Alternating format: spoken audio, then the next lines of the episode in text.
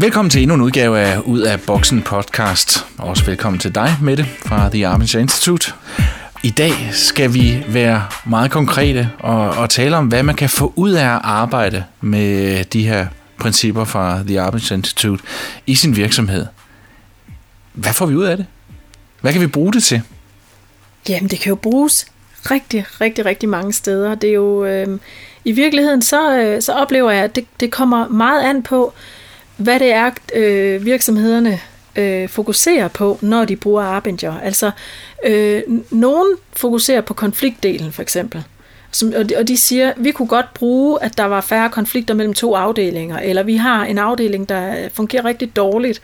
Så kan man sige sådan helt konkret, det de får ud af at arbejde med de her principper, det er jo sproget, der gør det nemmere at håndtere det. Det er erkendelsen af, at hvis det er en konfliktalliance, jamen, så har begge parter et ansvar og et valg at tage. Og der er ikke bare én syndebuk, hvilket det jo ofte ser ud til, når man er midt i en konflikt, så synes man, de andre har fejlen. Så det er sådan et konkret sted. Så kan man sige generelt, så oplever virksomheder som bonus oven i den slags mere konkrete ting, de får ud af det. Meget det her med, at det bliver faktisk lidt sjovere det hele. Det glider lidt nemmere. Det er lidt nemmere at fokusere på, hvad der fungerer, i stedet for hele tiden at have øje på, hvad der ikke fungerer. Og det vil sige, at samarbejdet bliver bedre. Der er måske lidt mere... Der er måske lidt mere plads til, at nogen laver en fejl, og så klarer vi også det, og så videre. Men man kan sige sådan, det målrettede Arbinger-arbejde og med filosofien er jo det der med konflikthåndtering, det med at skabe forandringer, men da i høj grad det her med, hvad er mit ansvar, når jeg går på arbejde? Altså, hvis vi alle sammen mødte op på arbejde og tænkte, hvordan kan jeg bidrage til at opnå de mål, virksomheden har sat sig? I modsætning til, hvordan kan jeg sørge for, at jeg rykker lidt nærmere på at opnå mine egne karrieremål? Det er jo to forskellige måder at gå på arbejde på. Det må man sige. Og de er jo ikke nødvendigvis meget modstridende, for mine mål for mit job skulle jo gerne være i harmoni med de overordnede mål, men det har dog en stor indflydelse på, hvordan jeg går til det. Fordi hvis jeg er fokuseret på, hvordan jeg bidrager til de overordnede mål, ja, så bliver jeg jo en medarbejder, der er lige til at tage imod gode idéer fra andre steder. Jeg bliver også mindre fokuseret på, at jeg skal ligesom have æren for det og alle de her ting. Så det bliver jo virksomheder, der virkelig kan fokusere på fælles mål, mm-hmm. og som bliver effektive, fordi man kan sammenligne, synes jeg, i hvert fald sådan overordnet set, kan man godt sammenligne Arbinger lidt med Lean, hvor Lean sådan er i hvert fald startet i produktionen, og så er blevet overført til andre områder i virksomheder, så kunne man godt kalde det her for en mental Lean-øvelse. Fordi hvis vi kunne fjerne alt det der sådan foregår imellem kolleger og chefer og afdelinger, som handler om sådan noget, og det er også typisk dem, eller de er bare ude på, eller de taler ikke ordentligt til mig, eller jeg reagerer ikke på e-mails, der har udråbstegn i sig, eller jeg laver lige blind copy, eller CC til nogen, sådan at jeg er sikker på, at alle har hørt og set, hvad jeg har skrevet, eller at de forstår, at der er en konflikt undervejs, eller hvad det nu kan være. Hvis vi kunne fjerne bare halvdelen af det, der foregår i virksomheder, så kunne vi spare en masse penge og tid. Altså, og det er jo det, man oplever, når man begynder at fjerne det, det er, at det bliver enormt problemfrit på en eller anden måde, og derfor lidt sjovere, fordi det rykker bare mere i den rigtige retning. Men det kræver jo, at vi hver især tager beslutningen, så man kan jo vente om at sige, jamen hvis alle, der i en virksomhed bliver præsenteret for Arbingers principper, tænker, sikkert er noget høj, ja, så får man jo ikke noget ud af det, fordi det er en beslutning, man tager for sig selv hver især. Til gengæld, så er der jo nogle steder, hvor vi oplever, at 10 synes, det lyder spændende at prøve det af, og 2 siger, det ved de ikke. De 2, de får det ikke så sjovt.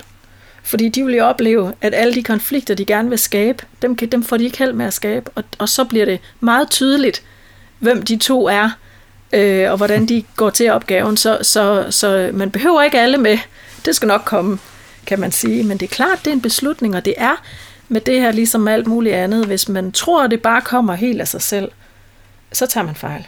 Støder du aldrig ind i dem, som tænker, jeg bliver så træt, nu skal vi til at sidde og navlepille igen og passe på, hvordan man vender ordene. Kan vi da ikke bare koncentrere os om at drive den her virksomhed og få løst opgaverne? Det gør jeg mest, inden vi kommer i gang. Ja. Og det er jo lidt ligesom, jeg tror, jeg tidligere sagde, da nogen anbefalede mig Arbingers bog, at jeg havde det sådan, nej, jeg gider ikke flere selvhjælpsbøger. Det forstår jeg jo godt, man kan have det sådan. Jeg gider ikke mere af det der. Nu vil jeg bare gerne passe mit job. Eller, som jeg jo ofte hører, sådan, det sidste vi introducerede, det virkede ikke. Om det så er Fish eller Covey, eller, som jo alle sammen kan være gode værktøjer. Jeg forstår jo godt, man kan køre lidt træt i det. Men det, man kan sige om de her processer, det er, at dels så holder den snak ret hurtigt op for de fleste, fordi det her er anderledes. Det er ikke, hvis du gør de her 10 ting, så bliver det godt. Det er en helt anden form for arbejde med sig selv, men det er ikke en føle-føle. Det er ikke sådan en luk øjnene og tænk på, hvad farve du er inde i. Jamen sådan er der jo nogen, der har det. Især, kan jeg vel roligt sige, især forretningsmænd kan godt være lidt angst for sådan noget. Skal vi nu også snart have skoene af-agtigt? Og faktisk så har jeg det selv lidt på samme måde. Det er jeg heller ikke så meget til sådan noget. Men det fede, synes jeg, ved Arbinger, og det vidste jeg jo ikke, før jeg begyndte at dykke ned i det, men det opdagede jeg jo hurtigt, det er jo enormt sådan, på en måde uføle-føle-agtigt. Altså enten er jeg i en boks, eller også så er jeg ikke. Hvad er tegnene på, at jeg er i en boks? Hvis jeg er i en boks, så har det nogle konsekvenser. De har både nogle konsekvenser i forhold til, hvordan jeg selv går og har det, og hvor sjovt jeg har det, og hvor dygtig jeg bliver, og hvilke resultater jeg kan skabe. Og jeg vil da egentlig gerne være en af dem, der skaber gode resultater, så det vil jeg da ud af. Og så har de nogle konsekvenser i forhold til andres bokse, fordi så kan jeg ryge i konflikt. Det er jo i virkeligheden ret sådan, jeg ved ikke, kan man kalde det maskulint, eller det ved jeg ikke, men det er jo i hvert fald, og så kan det jo måles. Altså når vi arbejder med konfliktalliancer på seminarerne, så tegner vi og fortæller jo i grupper konkrete konfliktalliancer, men vi regner da også ud, hvad det koster virksomheden. Ikke? Og nogle virksomheder, der er det altså $20 million på én konfliktalliance, og det er bare én gruppe. Der er også nogle steder, det er 500.000, men det er også værd at tage med, ikke også? Der er nogle steder, hvor det er imellem to mennesker, og de finder så måske 25.000, de kan spare ved lige at slippe den der. Men der er jo så måske 40 med på det seminar. Det er værd at tage med, ikke? Altså, så på den måde, der bliver det målbart, og det bliver for de hardcore kritikere af den slags selvudvikling og sådan noget. Hvis ikke før, så får vi dem tit ringet op, når vi når dertil. Jeg kunne godt tænke mig lige at stoppe dig her med, omkring, hvor man virkelig kan spare noget. Ja. Har du et konkret eksempel på det? Ja, det har jeg. Altså, jeg har arbejdet... Jeg har jo været en del af at opbygge Arbinger GCC, som er i Dubai. Og dernede, der har jeg arbejdet over en lang periode med en kunde, en fødevarevirksomhed, som havde startet med direktørgruppen. Det er et langt forløb. Men med direktørgruppen, den allerførste dag, vi kørte 2 dages seminar for direktørgruppen, inklusiv ejeren. Og der på dag 2, der skal de alle sammen ud i grupper og finde nogle eksempler på konfliktalliancer. Og så deler vi dem op i grupper, hvor folk er involveret. Så dem, der er involveret i den ene konfliktalliance, de sidder så sammen og skal prøve at beskrive den. Altså noget, nogen gør, og hvad ser jeg så, og hvordan reagerer jeg fra min boks, og hvordan er jeg med til at optrappe konflikten. Det kan man tegne sig ud af, når vi arbejder med det sådan meget konkret. Og de blev altså decideret uvenner, for de kunne ikke blive enige om versionen, og det er jo klart, for de sidder jo i hver sin boks, så de synes jo, det er de andre, der gør noget, der er forkert, men at de ikke selv gør. Så det er i sig selv en sjov øvelse for dem. Men det korte og lange er, at da de så er færdige med at præsentere alle de her grupper, så siger vi så til dem, nu skal I gå tilbage, og så skal I bruge kvarter på at forholde jer til, hvad den her konfliktalliance har kostet i spildt arbejdstid, hvis der er noget tabt salg, i investeringer, der er lavet unødigt, i dårlig effektivitet osv. osv. Der kommer den ene gruppe, hvor ejeren af virksomheden har siddet med sådan bare og lyttet. Der kommer den ene gruppe tilbage, og så kan de se meget tydeligt, og det er de så enige om nu, den har kostet virksomheden $20 million på et år. Og det har den, fordi den involverer marketing, innovation, salg og produktion.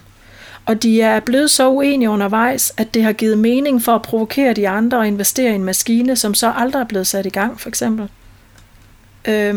Det er marketing, lykkes marketing at sætte gang i nogle labels til produkterne, som aldrig er blevet lanceret.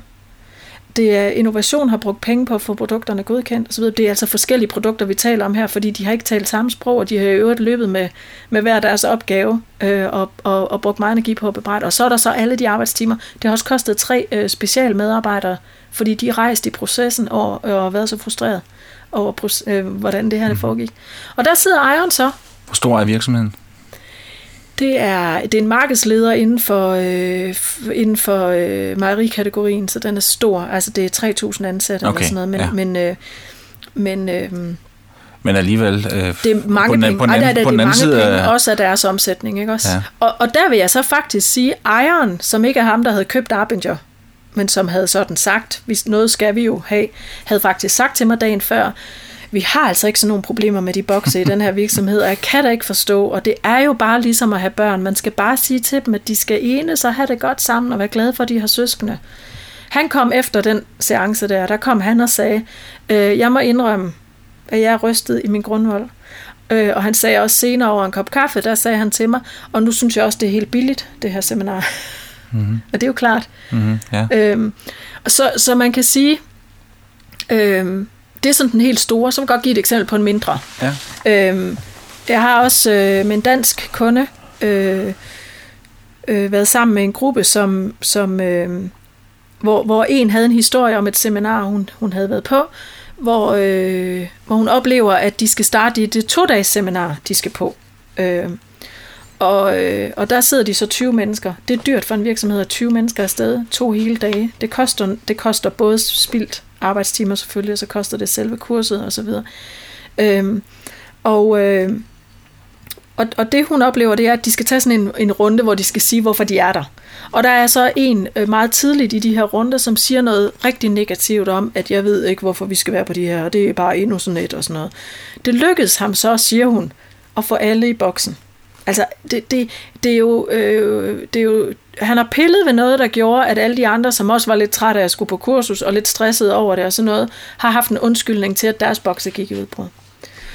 Selv underviserne bliver lidt påvirket af stemningen i lokalet, og derfor så går der 1,5 dag, inden det lykkedes nogen at komme ud af boksen igen. Og det er altså et spildt kursus på 2 dage. Det betyder, at selvfølgelig er der omkostningerne. Nu var HR repræsenteret på det her, da hun fortæller den her historie, så vi kan jo passende spørge HR. Han siger, at det koster cirka 100.000 for os. Bare det at sende dem afsted.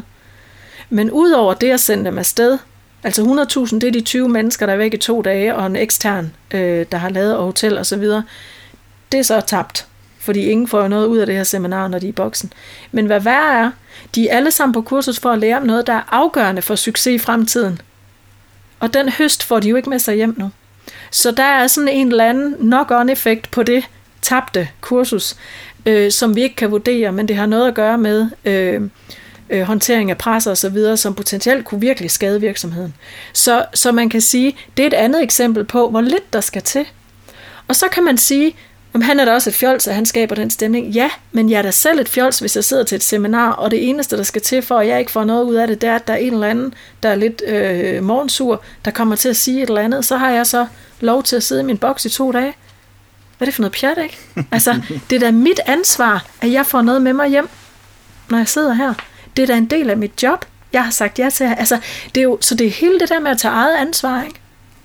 I stedet for at sidde og bruge det som berettigelse for at gøre noget modsat. Det var sådan den meget målbare, hvor man kan se det decideret på bundlinjen, at man arbejder med de her principper. Er der også nogle skal vi kalde det mere bløde effekter af at arbejde med Arbinger?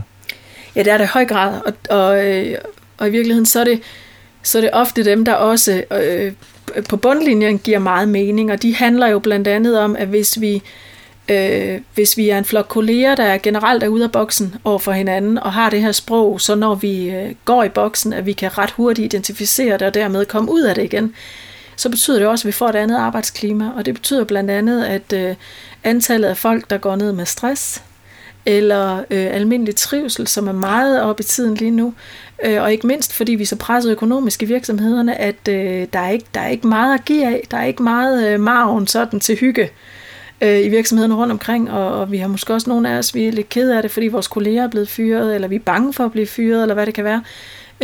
Der er det helt klart, at sådan på den lidt blødere side, der får det en kæmpe effekt, at vi kan grine af det med boksen, og vi kan bruge det sprog, og vi kan også være opmærksomme på, hvornår vi møder vores kolleger ud af boksen, og dermed skaber en sjovere arbejdsdag. Altså det er jo ganske enkelt sjovere at gå på arbejde, hvis vi ikke sidder i boksen. Det er helt sikkert. Og nogle steder, der laver de en papboks nede i hjørnet, der kan man så sætte sig ned, hvis man er i boksen, eller de har bokse hængende rundt på væggene, eller der kan være mange måder at symbolisere det på, som gør, at så kan vi også grine lidt af det. Altså det bliver jo også på den måde sådan et fælles sprog, som vi kan bruge lidt til sådan at holde op over i boksen, men det er jo en måde at komme af med sin frustration, uden at sidde og sige noget grimt om ham, man var i boksen overfor. Altså det er jo en bedre måde at komme af med det på. Og så kan nogen sige, det er egentlig sjovt, du gik i boksen over for det, fordi jeg var nede ved ham forleden dag, der var faktisk rigtig hjælpsom. Så er vi i gang med at hjælpe hinanden ud af boksen, ikke? Så hele den del, men den er jo ikke, den er ikke ligegyldig i forhold til bundlinjer og medarbejders trivsel. Den er bare mindre konkret sådan i mål. Den er lidt sværere at få fat om, ikke? Så altså, hvis man skal opsummere, så giver det noget på bundlinjen, og det giver noget på arbejdsklimaet, som jo derigennem også er noget, man kan spare penge på. Ja, og på kreativitet, fordi hvis jeg er inde i boksen, så kan jeg jo ikke tænke nye tanker. Det er jo bange for, at det går ud over mit eget job, eller min egen position, eller det giver mere arbejde, så jeg tiger bare det. Så det giver jo på alle mulige fronter, kan man sige, ikke? Så er det den store udfordring, hvordan man får det her ind i sin hverdag, når der er 1000 ting, der ligger og venter på kontoret. Og det skal vi tale mere om næste gang. Ja. På gensyn. Du har lyttet til Ud af Boksen podcast, en serie af samtaler med Mette Villemose Ponti om begrebet selvbedrag og dets løsning inden for organisationskultur af enhver art, private som offentlige og i familier. Du kan læse mere i bogen Ledelse og Selvforståelse. Kom ud af boksen fra Borgens forlag. Og hvis du vil vide mere om Arbinger Institut Scandinavia, kan det ske på arbinger.dk. Mette Villemose Ponti kan kontaktes på mponti@arbinger.dk. Ud af Boksen podcast udkommer løbende via arbinger.dk. Tegn et gratis abonnement i iTunes, så du automatisk får den nyeste udsendelse, så snart den udkommer. Udsendelsen er produceret af Radio Goo. Kendingsmelodien No Sleep Funk er med Bo Hall, og mit navn er Palle Bo. På genhør.